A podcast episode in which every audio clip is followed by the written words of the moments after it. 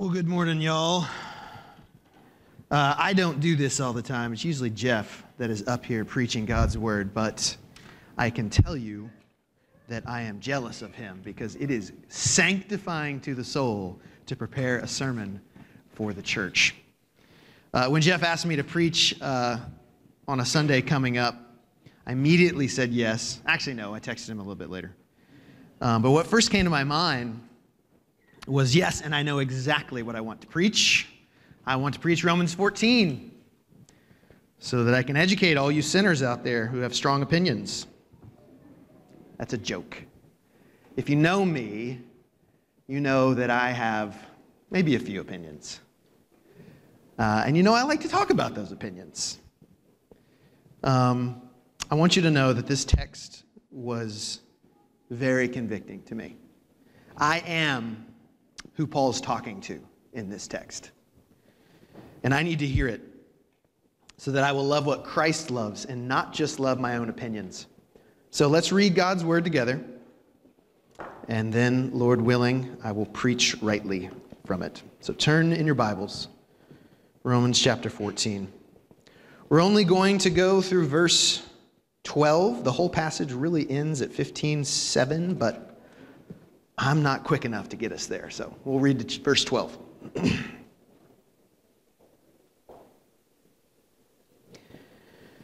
As for the one who is weak in faith, welcome him, but not to quarrel over opinions. One person believes that he may eat anything, while the weak person eats only vegetables. Let not the one who eats despise the one who abstains, and let not the one who abstains pass judgment on the one who eats, for God has welcomed him. Who are you to pass judgment on the servant of another? It is before his own master that he stands or falls, and he will be upheld, for the Lord is able to make him stand. One person esteems one day as better than another while another esteems all days alike. Each one should be fully convinced in his own mind. The one who observes the day observes it in honor of the Lord. The one who eats, eats in honor of the Lord, since he gives thanks to God. While the one who abstains, abstains in honor of the Lord and gives thanks to God. For none of us lives to himself, and none of us dies to himself. For if we live, we live to the Lord, and if we die, we die to the Lord. So then, whether we live or whether we die, we are the Lord's. For to this end Christ died and lived again, that he might be Lord both of the dead and the living. Why do you pass judgment on your brother? Or you, why do you despise your brother? For we will stand before the judgment seat of God. For it is written, As I live, says the Lord, every knee shall bow to me, and every tongue shall confess to God. So then, each of us will give an account of himself to God. This is the word of the Lord. Every single word of it is true. Kids, you are dismissed to go to your classroom or stay if you'd like uh, and with your parents and hear uh, the message this morning. So, for those of you who are members at North Point Church, uh, if you've gone through the membership, you will remember, or you should remember, that we had a statement of faith that you studied and uh, came to understand these are the things that we believe here. These are the essential truths um, of the Bible. You would remember that many of them had scripture verses underneath each statement to show where you could find these truths in the Bible. Many of the, these things are what the Bible calls in 1 Corinthians matters of first importance.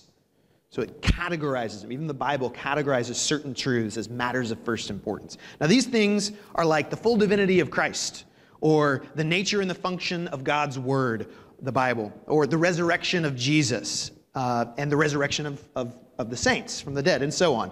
And other things in our statement of faith, they're no less biblical, no less true. And while they're very, very, very, very, very, very, very important, they're not in the same category as matters of first importance. The best example that I can think of is the category of baptism. Now, all Orthodox churches believe that baptism is commanded, right, and good. Uh, but gospel believing churches have differed on things like the mode and manner of baptism. So think, think uh, do you, you know, immerse, do you submerge the person, or do you just pour water on them? Do you baptize babies, or do you only baptize professing believers?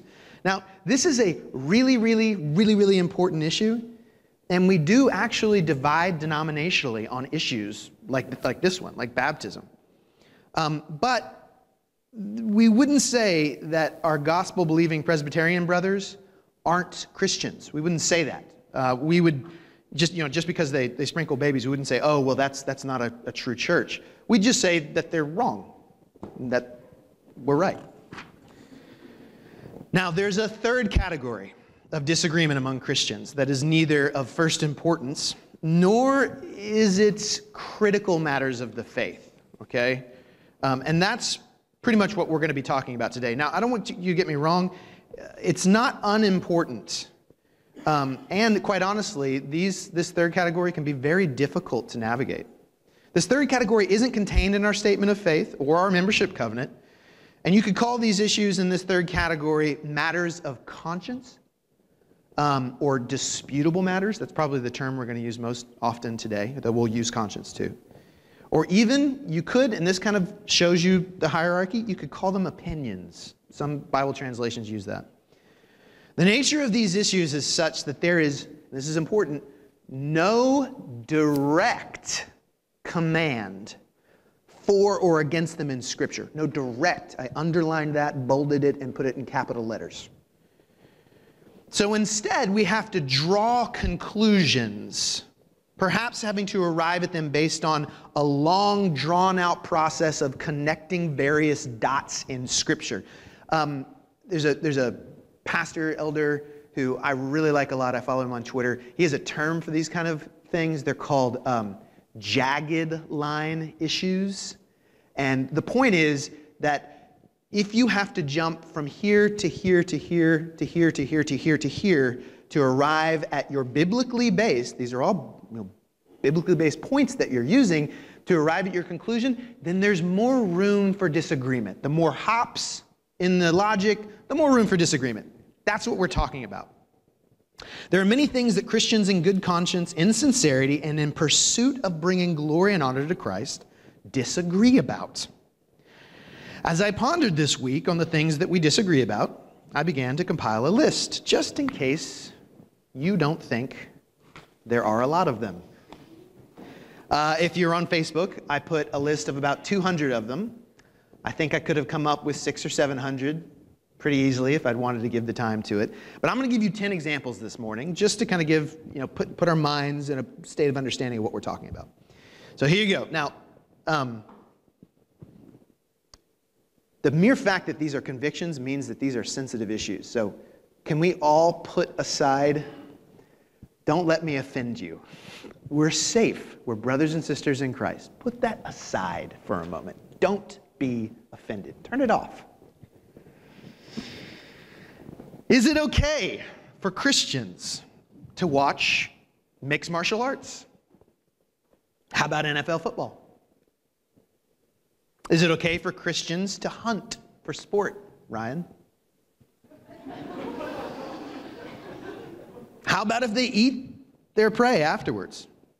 Is it only okay if they need the food? How should Christians, it's going to hurt, educate their children? Public school okay? Private school? Only homeschool? Jesus was homeschooled. It's a joke. I'm allowed. My kids are homeschooled. I can make fun of homeschool. Is it okay for a Christian to work? This is going to hurt. In an MLM. You know what an MLM is? Multi level marketing company. How about a credit card company? How about Frito Lay? Obesity? How about a progressive company like Starbucks who supports Planned Parenthood? For that matter, can we do business like actually shop there at a place like Target or Starbucks that has sinful progressive ideologies that they support? Yes, Target. Is it okay for Christians to eat fast food? What if it's Christian fast food? you, it's, it's pretty amazing that you all know what I'm talking about when I say that. Is it okay for men and women to swim together? That was actually the big one when, when Jeff, Hannah, and I went to the same youth group, and that was a big deal in youth group. And, and one of the rules was well, yeah, it's only okay if they wear a t shirt over their swimsuit. Can a Christian serve in the military? How about as a police officer? Can they be elected officials in our government? Can a Christian read or watch Harry Potter? How about Disney? What if it's Christian Disney? Lion, the Witch, and the Wardrobe? And finally, can a Christian vote for Donald J. Trump? How about Bernie Sanders? How about Alexandria Ocasio Cortez? Some of you don't know who that is. Is it okay for a Christian to just not vote or vote for a Christian politician that they know can't win? So these are very important, very real issues that Christians must face. And we're not going to answer those questions. That is not what this is about, just framing the argument. We often disagree about these matters. I don't think it's possible for two fallen Christians to agree on everything. I've never met anybody who agrees with me on everything, not even my wife, like often. Now, the big idea here is not about the disagreements themselves. The big idea in Romans 14 1 through 12 is this Christians love, or you could insert the word welcome. Christians love or welcome one another even when they disagree on disputable matters. Or to personalize it, members of North Point Church should be able to disagree on disputable matters while still maintaining the law of love with one another. Members of North Point Church should be able to disagree on disputable matters while maintaining the law of love for one another. There was some of that happening on Facebook last night, actually. I was involved. Okay, we're going to fly through this next part because, quite honestly, it's not the main part of the text, but it's in there and we have to touch on it.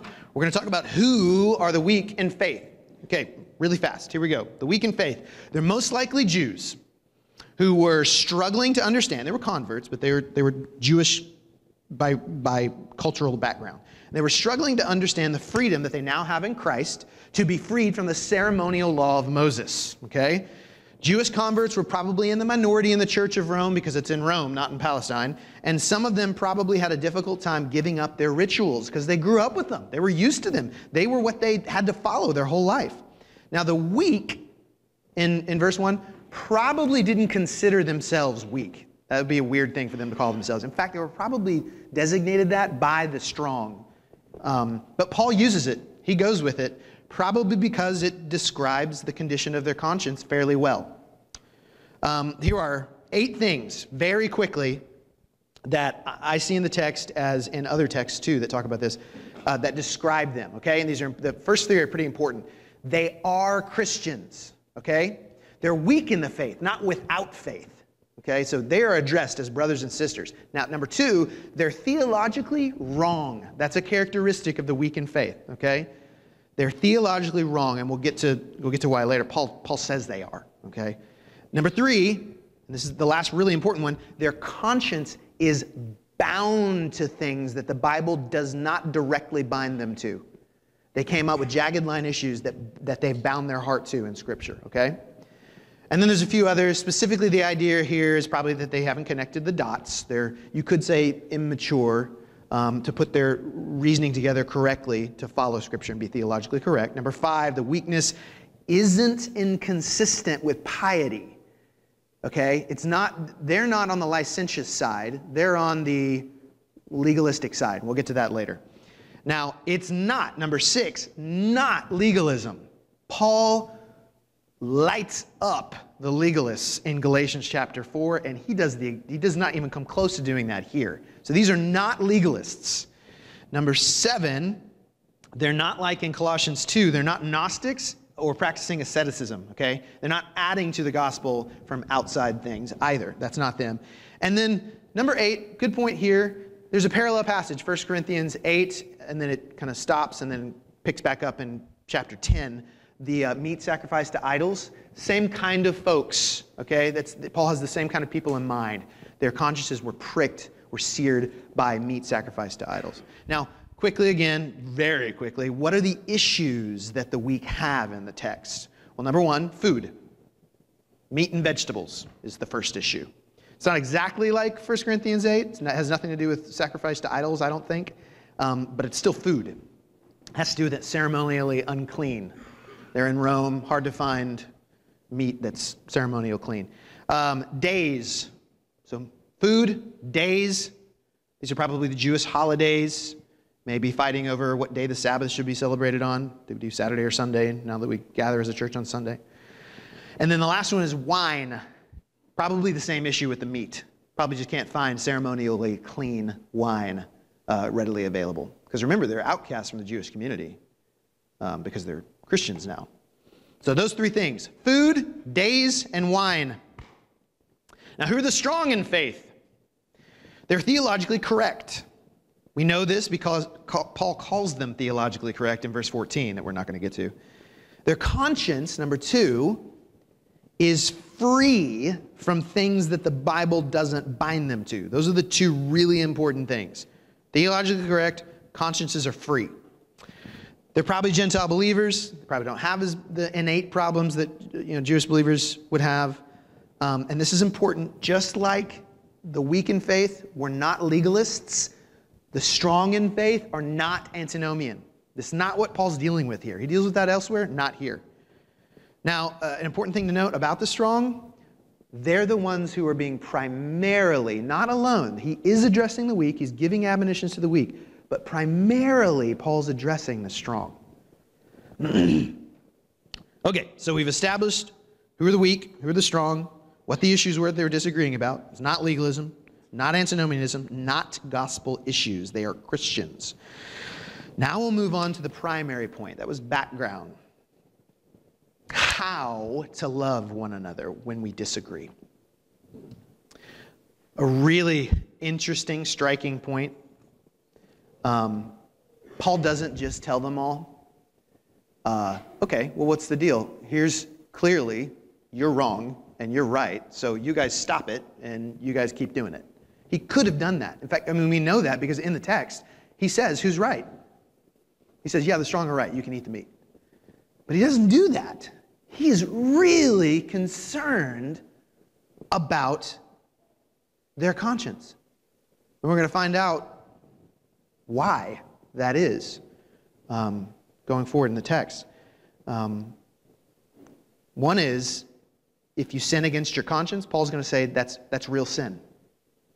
The second issue is that there's, there's another danger, not just sinning against your conscience.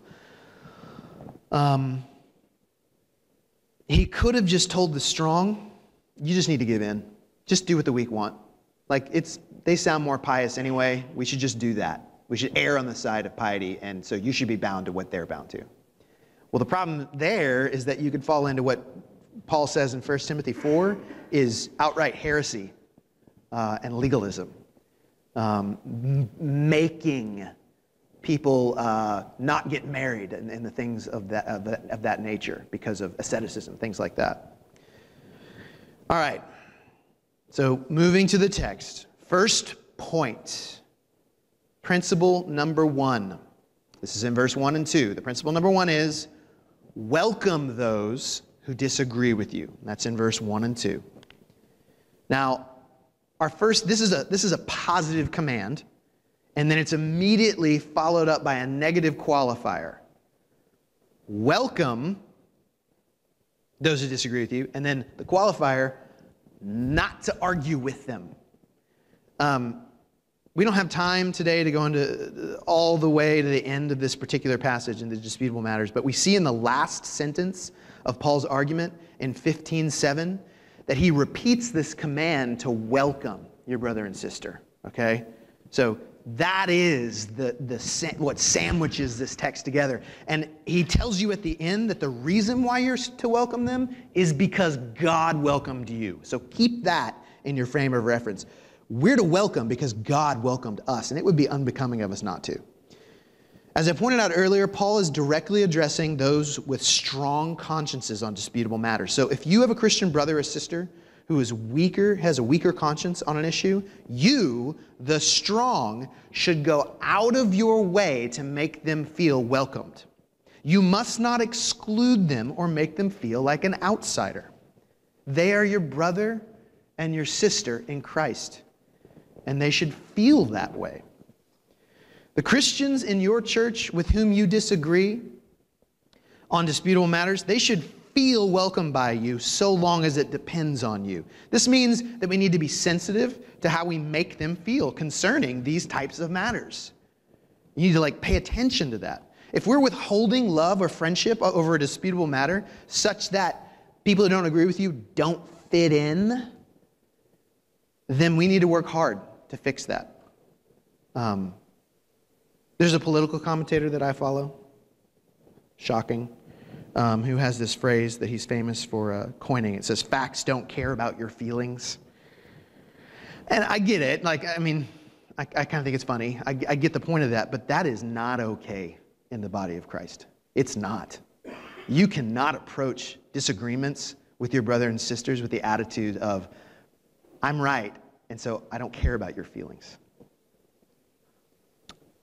It's convicting to me. Um, no, we need to care about their feelings. And don't get me wrong, you're not ultimately accountable for how your brothers and sisters feel about your affections toward them. You're not ultimately accountable. We're ultimately accountable to God for our actions and our internal motivations. But our actions need to be motivated by a desire to love and welcome them in such a way that all things being equal, they feel it. Um, Every church could work on that one more. Every church, including ours. Um, so the negative qualifier. Um, the negative qualifier, not to argue. Um, very quickly, do you ever watch political television shows where they bring somebody on who disagrees with them? The only reason they bring them on is so that they can argue with them, okay? Don't do that. Don't invite somebody over to talk about something strictly because you want to argue with them. You should invite them over because you love them. That has to be primary. Paul wrote this qualifier about how to not welcome the weak in faith, especially for those who enjoy arguing or debating or fixing what's wrong with people. The reason you welcome them can't be so you can argue with them until you've censored them into obedience to your opinion. Now, there's a time and a place and a means by which we can sharpen each other. And it has to be according to God's word. And Lord willing, some theologically incorrect opinions will be changed in our church. But not prior to or instead of welcoming a brother or a sister, because Christ made them your brother and sister. They're not your project, they're God's project. So that's principle number one. Welcome those who disagree with you, but not to argue about disputable matters. Principle number two, verse three and four. Don't look down on the weak. Those who have freedom, that's the strong, of conscience, must not look down in condescension on the weak. If you have a strong conscience on a particular disputable matter, what's your temptation going to be when you interact with those of a weak conscience? What are some of the things that you might be tempted to say or think about them? Does it sound like this? Those people don't understand the freedom we have in Christ. Do they even understand the gospel? I mean, they're clearly not mature like me. They're probably legalists. Have you ever thought that? Or maybe even said that to your wife about somebody else. I hope it stings your conscience, it stings mine. Personally, I'm tempted to put people in a box concerning disputable matters. I'm tempted to think that they literally can't be free, be free in Christ, because their personality is such that they just like rules too much. That's what I'm tempted to think. That's wrong. We're new creations, and our sinful flesh can be overcome by the power of Christ. Thinking and saying these things about brothers and sisters, and it's an attitude of superiority, and it's sinful. So, this is God's word to you. When you have a strong conscience, stronger than some of your weaker brothers, principle number two those who have freedom of conscience must not look down on those who don't. Principle number three don't be judgmental. It's different than principle two. It's separated here. Don't look down, don't judge. The reason it's different is because Paul has changed his audience. We shift our focus now to the other brother, the weaker brother. Those whose consciences are uh, restricts them must not be judgmental towards those who have freedom. So if your conscience is weaker on a particular disputable matter, by the way, you won't consider yourself weak probably. You'll just consider yourself convicted. You're tempted to look at people who are exercising more freedom and think or say things that probably go like this How can those people be Christians and still do that? Don't they know they're supposed to give up things like this for the sake of the gospel? Don't they know what they're doing to the testimony of Jesus?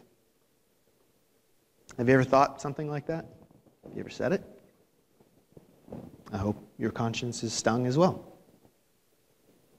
I think many of us often are guilty of both sides of this. You know, it's not, Paul doesn't say that the weak are weak on everything and the strong are strong on everything. I've sinned in both these ways. So that's principle number three. If you're weak, if you're convicted on an issue, don't judge those who are free. Now, there's reasons for principle two and three that Paul gives that I'm going to talk about quickly. Paul gives two reasons for why it's such a serious sin to break these two principles. One, don't despise or don't look down upon. Two, don't judge. In verse three, he tells you God has welcomed them. Do you have the right to reject, look down on, despise someone who God has welcomed? Are you holier than God? God straight up said that they're, Paul, Paul they're wrong. So, so, okay, when you're looking at your brother and you, and you just know, because that's the way I always am, I'm like, I know I'm right. And you know they're wrong. And it causes you to look down on them or judge them. Do you realize God knows they're wrong too? And He welcomes them. If God Himself allows His people to hold different opinions on disputable matters, do you think you should force everyone to agree with you? And the other reason is found in verse 4 Who are you to pass judgment on the servant, the servant of another? Who do you think you are? You're not the master of other believers. God is the master. And when you treat other people this way, you're acting like you're the master. That's dangerous. You're not the master. God is their master, and He is a far better, greater, all the superlatives than you. Regarding disputable matters, your responsibility as a Christian is to let God, the master of all believers, do his work while you welcome your brothers and sisters. That's your responsibility. God's a better master than we are. So, those principles again. Number two, don't look down on the weaker brother, and weaker brothers and sisters, don't be judgmental toward the strong and the free. Okay, principle number four. this one's good I, that he sticks it. So, be fully convicted. So, lest you think that we were like shooting down all convictions, Paul goes, no, you need to be fully convicted. And this is in, this is in verse 5. Each believer must be fully convinced or convicted of their position in their own conscience. This command to be fully convinced, it actually brings a third party into the discussion. Now, in a church, you'll have those who are strong in conscience on disputable matters and those who are weak in conscience on disputable matters. They, both of them, the reason they're weak or strong is because they have considered the issue, they've been faced with it, and they've thought about it, and they've applied God's word to it, and they've landed on a conviction, one way or the other. But there's another group that might exist those who don't care. This command that you should be fully convinced implies that you should care. Now, to be clear, you can't possibly devote all the time and attention necessary to fully discern every potential disputed matter that comes around. But an attitude of disinterest over God's word and its implications to all of life, think 1 Corinthians 10 31, whether you eat or you drink, the most basic, everyday thing you possibly could do. There's one other, but it'd be vulgar. Whether you eat or you drink, that was a joke uh, do all to the glory of God. So, believer, you need to care about God's word and how it applies to these kinds of issues. Clearly, you're limited. You're not even going to know all of them. But to be disinterested is not okay. Now, more directly, that's, that was a side. More directly, this command is for those who have considered a disputable matter. They've thought about it, they applied God's words. Um, Paul is saying that it's right and good to be convicted. But while you must be fully convinced of your position in your own conscience, that doesn't mean that your conscience is necessarily right. It's wise to always be adjusting your conscience. And what should we adjust it by? Not just your own reason, we should adjust it by God's word. Always reading and understanding better God's word. That's the only way that you can tame a sinful conscience. Our consciences are fallen, they are not perfect. Um, let me commend to you. I meant to bring it and I didn't, it left it on my desk. Andy Naselli. Uh, he's a seminary prof and an elder up in uh, Minnesota. It's actually at Bethlehem Baptist Church where John Piper taught. Uh, and he wrote an excellent book. Ask me about it later. It's, it's called Conscience. Um, what did I say? It's called Conscience. What is it?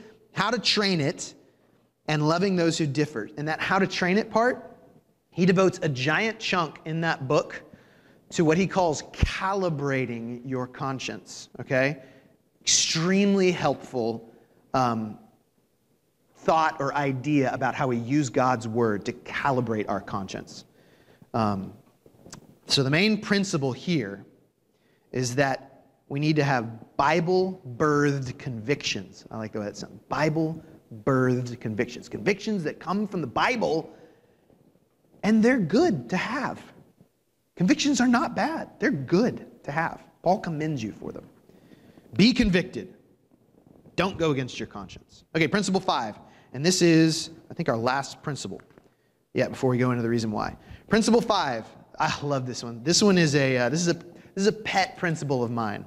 Um, the guy who mentored me in college taught me this, and it has stuck with me. Principle five make generous assumptions. Make generous assumptions. And I get this from verse 6 through 8.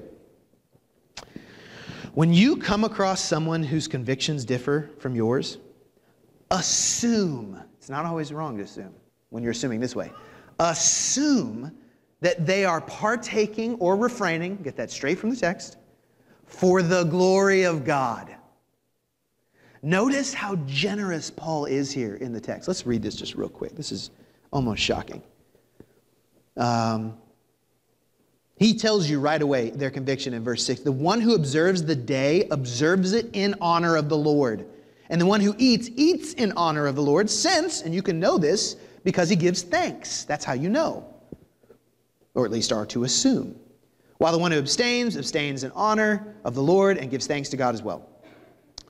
For none of us lives to himself, and none of us dies to himself. For if we live, we live to the Lord, and if we die, we die to the Lord. So then, whether we live or whether we die, we are the Lord's. Does it sound like Philippians? Like that's a theme of the Christian's life, and Paul assumes it. He says, if you're a Christian, this just goes without saying. We're supposed to live and die and everything that we do for the Lord. We're supposed to be motivated by that. So you can assume it until proven otherwise. You can approach them with that assumption. Wouldn't it be amazing to be in a church where the culture of that church regarding disputable matters was to give everyone the benefit of the doubt? Just assume that others are doing those convictions that they have for the glory of God. Just assume it. Wouldn't it be refreshing? Wouldn't it be healthy to do what Paul is saying here instead of putting the worst possible spin on everybody's motivations? They must be a legalist. He must be licentious. Instead, that brother's freer than I am. Praise God for him. Or, man, I wish I had the strong convictions of that sister. That's, that's, that is amazing. Praise God. I messed up on this recently. And I did it on Facebook. It's one more reason why Jeff has on me to get off Facebook. Um, there was a brother that I was talking to, and uh, it was over. I mean, it was not an unimportant matter. It was over the death penalty, actually. And um, I shouldn't have. The, the, the things I was saying weren't, weren't wrong, but then I went somewhere I shouldn't have. I accused his motivations of being not wanting to submit to the Word of God. That is embarrassing to say. That's what I did. I said, Could it be that you just don't want to do what God clearly tells you to do in Scripture? That's a disputable matter. It is wrong and sinful for me to assume those motivations. He didn't tell me that, it wasn't obvious by what he was saying. One reason why it's okay to assume the best of another person's conviction is because you don't even have to be theologically correct in order to glorify God. Can you believe that? Let me say that again. The one, one reason, and this was this is one of those points in the text this week that I was stunned.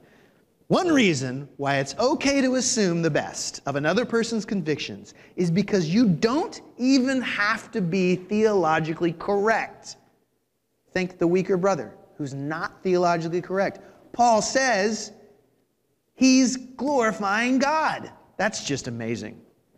So you can have a weak conscience on an issue and do it in a way, and that's important, that honors God. This should always be in our minds when we see other brothers and sisters doing or saying something out of conviction that we disagree with. This should be sprinkled on every thought and every word of interaction. The main issue is not changing their view. The main issue is glorifying God, regardless of what their conscience is saying. That's what Paul is arguing in this passage. So, this last principle here is assume the best of your brothers and sisters' motivation. Make generous assumptions. So, that was verses 1 through 8. We looked at five commands in those verses that direct us, like they're kind of a how to to interact with brothers and sisters when we disagree. And up to now, the principles from the passages that we've, we've seen have been very direct, positive, and negative commands, okay? Now, Paul stops midway through. Remember, this whole passage goes through 15.7. We're kind of at the midway point here um, between that, that whole argument. And he, he, he, so he, he starts it with welcome, he ends it with welcome, and in the middle here, he tells you why, okay? And, and, and it's, it's glorious. But to recap our five points before we get to the reason why, Number one, welcome those who disagree. Number two, don't look down on the weak. Number three, don't judge the strong. Number four, be fully convinced or convicted in your conscience. Number five, make generous assumptions. And the reason why is in verses 9 through 12. Let's read those together. For to this end, Christ died and lived again died on the cross, lived again, resurrected, not, not his life on earth. That he might be Lord both of the dead and the living. That's everybody. Why do you pass judgment on your brother? Or why do you despise your brother? He's repeating. For we will stand, now, for we will all stand before the judgment seat of God. For it is written, As I live, says the Lord, Every knee shall bow to me, and every tongue shall confess to God. So then, each of us will give an account of himself to God. There's our reason why. Christ's merit, all of us will be judged. Christians, whether strong or weak in faith, have been bought and paid for. Verse 9. By the life and death of Jesus. By his blood, Christians are accepted as sons and daughters. Christians belong to the family of God, weak and strong. We all live under God's roof, in his house, eating of his spiritual food, in rooms that he made for us, full of everything we could possibly need. And all of that was bought and paid for by the blood of Christ. That's what we see in verse 9. In light of this, in light of that high, the highest cost, do you see how unbecoming it is for God's children to fight over disputable matters? To judge and despise each other? When I say fight, I don't mean sharpen, I don't mean talk about, I mean despise and judge. Parents, consider for a moment when one of your older children, where are my kids? There they are. Think about this, kids. Think about Ella. When one of your older children despises or pokes fun of one of their younger siblings, looks down on that younger sibling condescendingly, or younger siblings, when you get mad and think mean thoughts and are angry about the freedoms that your older brother or sister have been given by their parents. This isn't uncommon with our kids and our families, and it's not uncommon in the church. But do you see how totally out of place it is? The younger sibling is younger. They don't know any better yet. They haven't lived as long. They haven't connected the dots. The older sibling has freedoms in Christ that the parent has given. The parent is still the master. Remember that, kids. I'm still the master. The reason that this is out of place for siblings is the same reason that it's out of place for us. Just as siblings are not mom and dad, brothers and sisters are not the Lord. Um, we, we, we try to make each other obey God essentially. You can't make your brother or sister obey God. And you especially can't do it and shouldn't do it about disputable matters. We're not Christ. And, verse 12, we don't stand in judgment over the consciences of others concerning disputable matters. But, though we don't stand in judgment over those disputable matters, God does. Our section ends here with the assurance that we will be judged. Did you know that? Did you know that Christians will be judged? Specifically, we're told that our actions and our conduct will be judged by God. If you go to 2 Corinthians 5, it says, We must all appear before the judgment seat of Christ so that each may be judged for what he has done in the body. I mean, you can't get any clearer than that. And it's all over the New Testament. It's not just you know, here in 2 Corinthians. We will be judged. And when we stand before God, we will not be held responsible for our brother and sister's convictions. Let me repeat that. When you stand before God and He's judging your actions, He's not going to ask you why you let your sister. Remember when I told you not to get offended? Okay, don't get offended. He's not going to ask you why you let your sister public school her kids. He's not going to ask you that. He will not ask you why you didn't stop your brother from drinking wine.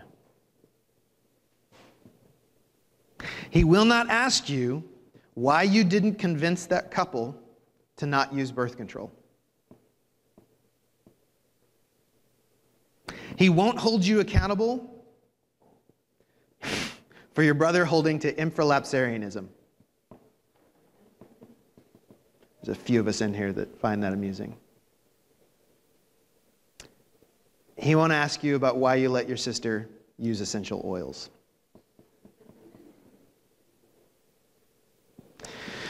But he will ask you if you welcomed your brother or sister.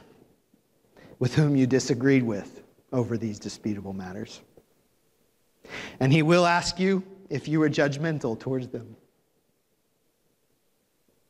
He will ask you if you look down on them.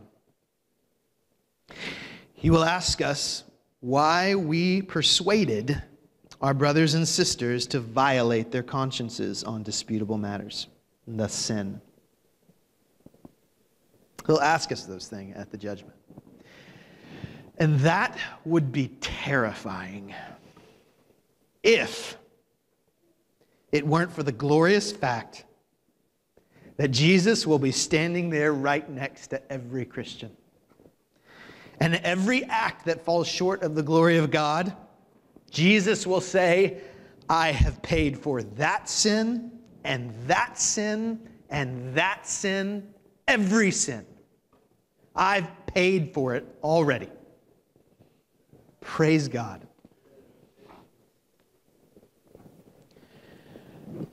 However, if you're not a Christian, if you've not repented of your sins and haven't confessed your inability to pay for the offenses that you've committed against a righteous and holy God, if you have not clung to the cross, the cross of Jesus as your only hope, then you are still dead in your sins. And on that judgment day, it will not go well for you. In fact, it will be more terrifying than anything you could possibly imagine. You'll stand before the judgment seat of God with your life laid bare, and Jesus will be there. But his words will not be that he paid for those sins. Rather, his words will be, I never knew you. Depart from me. Friend, don't let one more moment go by before you repent of your sins and cling to Jesus. You want to stand before that judgment throne with Christ your defender, not Christ who never knew you because you rejected him.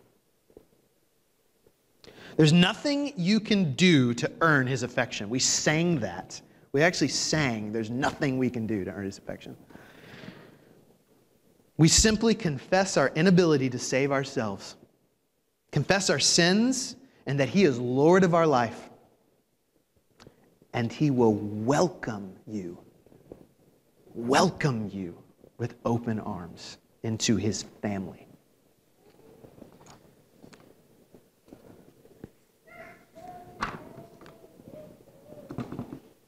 I don't have time for questions. I had some really good ones. Instead, we'll end with application. So, how, how should you think about these things? What should you ask yourself? Now, to those who are in Christ, brothers and sisters, in light of being reconciled to God by the work of Christ completed on the cross, it may be helpful to ask yourself if you need to be reconciled to a brother or a sister that you've wrongly judged or looked down on over a disputable matter. That's what went through my head. I only gave you, what, two examples of how I messed up on this and sinned? There were a lot more. Do you perhaps, additionally, do you, do you perhaps have opinions or personal convictions that you've held in higher regard? Maybe you haven't actually um, scarred somebody's conscience or argued with them in a poor way. But do you have opinions, have convictions that are more important to you than loving your brother and sister in Christ? It might be wise to examine those. Perhaps some of us need to consider specifically, um, and this shows up more in the 1 Corinthians text, if you flaunted your freedom. So in that 1 Corinthians text, they were literally going into houses of idol worship and eating there. That's pretty sensational. And they were doing it to flaunt their freedom. That can, Paul says that can destroy your brother and sister in Christ. You have freedoms that perhaps you've treated in a way that's flaunting them, essentially just not caring about what we say? We need to care about the feelings of our brothers and sisters. Finally, I think all of us can ask God to incline us toward our brothers and sisters such that we are generous with our assumptions. All of us can, can ask God for that.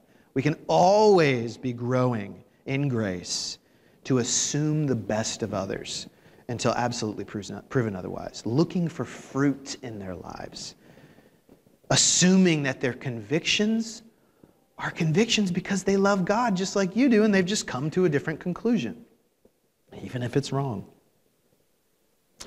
And all of these things we ask of ourselves because Christians love one another. We love, we welcome one another, even when we disagree about disputable matters.